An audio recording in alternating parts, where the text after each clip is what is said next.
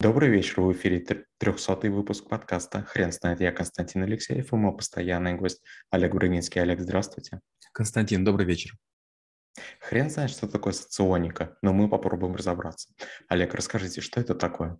Соционика – это такая теория, которая говорит о том, что есть сколько-то типов человека, и если их распознать, то можно понять, как человек себя будет вести, или почему он действует сегодня так, или будет в будущем. Считается, что есть 16 типов, они имеют разные названия, и эта теория по, по разным причинам необычайно популярна.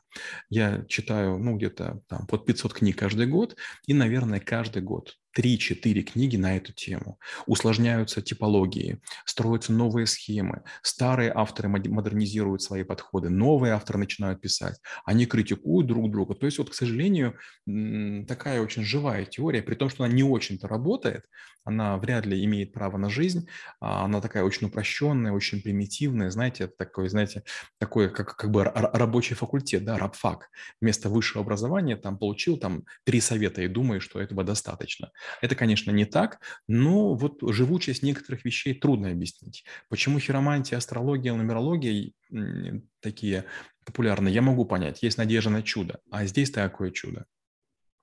Олег, вы уже упомянули, что, к сожалению, эта теория живучая, но совсем нечего из нее взять. Я скажу так, а, был случай, когда я тоже этой штукой увлекся. Я пробовал делать типологию, я пробовал делать разные тесты, и в какой-то момент времени я увлекся типологией Майерс-Бриггс. У меня был коллега, который раньше работал в Ситибанке, и он говорит, мы у себя использовали для телефонистов, для коллекшена, для там, других специальностей, работает замечательно. Он, значит, мне повторно эту типологию рассказал, и идея была такая, что после войны было много женщин, которых нужно было в Америке направлять на производство, и вот надо было понять, кто из них склонен к какому виду работы. Они разделили, значит, э, там мама и дочь разделила женщин на четыре категории, красные, желтые, синие, зеленые, и сказала, кто к кому тяготеет. Я подумал, ну если человек работал в банке, который имеет длительную историю, он руководил подразделениями, которые раньше я не руководил, давай-ка попробуем. И я дал ему свободу, он по этой типологии набирал подразделения. В общем-то, получилось неплохо. Не было контрольной группы. Вот если бы мы не использовали, было бы так же, лучше или хуже, не знает никто. Олег, правильно ли я понимаю, что это определенное упрощение? И если это так, то почему человечество тяготеет к тому, чтобы, ну, по сути, взять характер человека, который особо не описывается какими-то уравнениями или а, квалификациями. Э, это попытка запихнуть, э, собственно, сложное в простое. Трудно сказать, почему это происходит. Давайте глянем, допустим, все анекдоты, которые вот были последнее время. Обычно говорят, историю рассказывают трижды. Вспомним про Змея Горыныча. Сколько было у него головы? Три. А сколько было богатырей? 33. Несметное количество, там, 11 раз по 3. Вспомним, допустим, там, сколько желаний было у Джина? 3.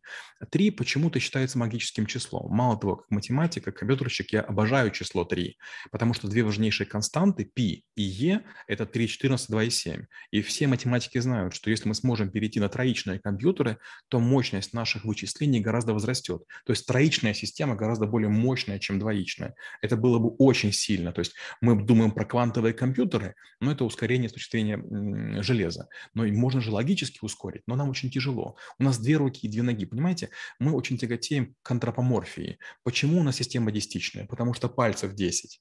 Почему, э, допустим, двоичная система? Потому что глаза, два руки, ухо. То есть мы умеем вот такими категориями мыслить, поэтому к ним тяготеем.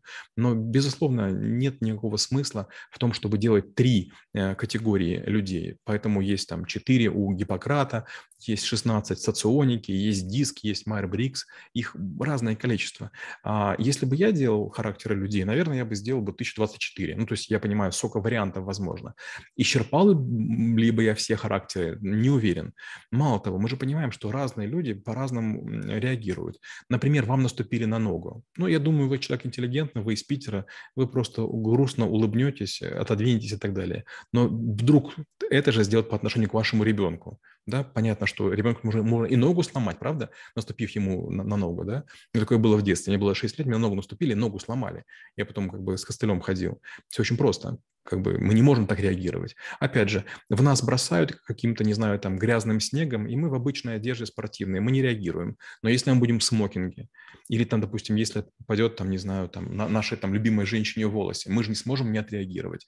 Получается, слишком много есть параметров, которые находятся не внутри личности, а снаружи. И вот внешний антураж ни одна из систем типизации или соционика не учитывает. Олег, скажите, пожалуйста, какие основы все-таки нужно взять за убеждение в этой теории? А, мы тяготеем вот к чему. Мы любого человека, которого встречаем в своей жизни, мы пытаемся решить, на кого он похож. И если он похож на, нашу, нашу, на нашего бывшего или бывшую, мы заранее уже плохо относимся. Если человек похож на наших маму, папу, мы заранее ему доверяем. То есть мы тяготеем к тому, чтобы минимизировать свои усилия по распознаванию личности человека. И нам, когда предлагают любую систему, 2 на 2, 4 на 4, мы говорим, боже мой, как здорово. Что такое соционик? Она говорит, вот есть там так, такой-то тип людей, которые обычно так себя ведет. Они так выглядят, так разговаривают, так себя ведут. И мы смотрим на людей, имеем буквально пару параметров, и, конечно же, мы натягиваем маленькую шапочку на большую голову, и нам кажется, о, точно похоже. Если вдруг оказывается, что человек ведет себя иначе, мы говорим, а, ну переходный тип. Получается, что, вот знаете, есть такой критерий Поппера, называется критерий фальсифицируемости. И он о чем говорит? Что любая наука может быть сфальсифицируема. То есть у каждой науки есть края. Например, в математике на ноль делить нельзя. Почему? Потому что нарушается все возможное. Поэтому как бы до нуля математика есть, я утрирую, а в нуле ее нет. Но любая теория, которая говорит, я работаю всегда, я работаю везде, и в космосе, и в воде, она точно наукой быть не может. Олег, скажите, пожалуйста, а какие навыки нужно дополнительно изучать к этому? Ну, безусловно, мышление критическое. Помните, у нас такой навык, если он очень долго идет, у нас написано, по-моему, лекции по 9, то есть 27 часов, а, и мы рассматриваем там 6 разных типов способов мышления. А, это работа с цифрами, работа с графиками, работа с словами, работа с образами, работа с умолчанием.